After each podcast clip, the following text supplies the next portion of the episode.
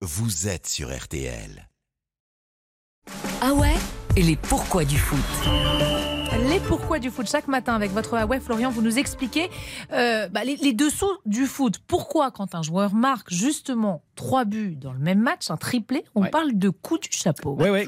Oui, coup du chapeau, c'est ça, il vous hat-trick en anglais, une expression d'ailleurs inspirée par un autre sport so british, à peu près aussi incompréhensible que le bœuf bouilli et la coupe de cheveux de Boris Johnson, le cricket. Voilà. Et alors, c'était quoi un coup de chapeau au cricket Eh bien, c'est quand un lanceur éliminait trois batteurs consécutifs. Le premier à réussir cet exploit fut le Pelé du cricket, hein, H.H. Stephenson, en 1858. Oh yes Yes. Et pour le féliciter, bah, ses coéquipiers organisèrent une quête auprès du public et avec l'argent récolté, qu'est-ce qu'ils lui ont acheté Un chapeau. et ben voilà, chapeau Amandine, vous avez bien suivi.